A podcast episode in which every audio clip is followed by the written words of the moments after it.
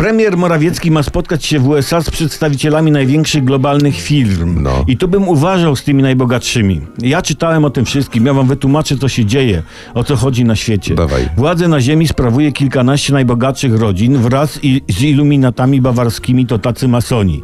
I ci najbogatsi i ci masonowie często jedni są drugimi i na odwrót. To oni mają kontakt z kosmitami mieszkającymi w podziemnych, tajnych miastach na Antarktydzie, gdzie garażują spotki. Czy ty czasem nie, nie łykasz tabletek mojej babci, Cze- powiedz mi? Tak czytałem. I ci najbogatsi, co rządzą Ziemią, to jaszczury z kosmosu. Reptilianie, którzy przyjęli postać ludzką i się tam wszystkim kierują wojnami, kryzysami i takimi tam sprawami. Oni chcą z reszty nas zrobić niewolników, podsuwając nam pornografię, narkotyki, niezdrową żywność i inne rozrywki typu demokracja czy pływanie synchroniczne. Jednocześnie w jaskiniach Tybetu przebywają w stanie nirwany starożytni Atlantydzi.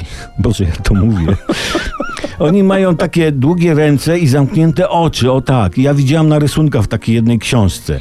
I nie możesz wejść do takiej jaskini, bo jest tam jakieś takie promieniowanie od tych Atlantydów, że głowa zaczyna cię boleć, jak się zbliżysz. I generalnie sytuacja na Ziemi będzie zależeć od reakcji Atlantytów, jak się obudzą. Ale jest domniemanie, że skumają się z jaszczurami albo się nie obudzą.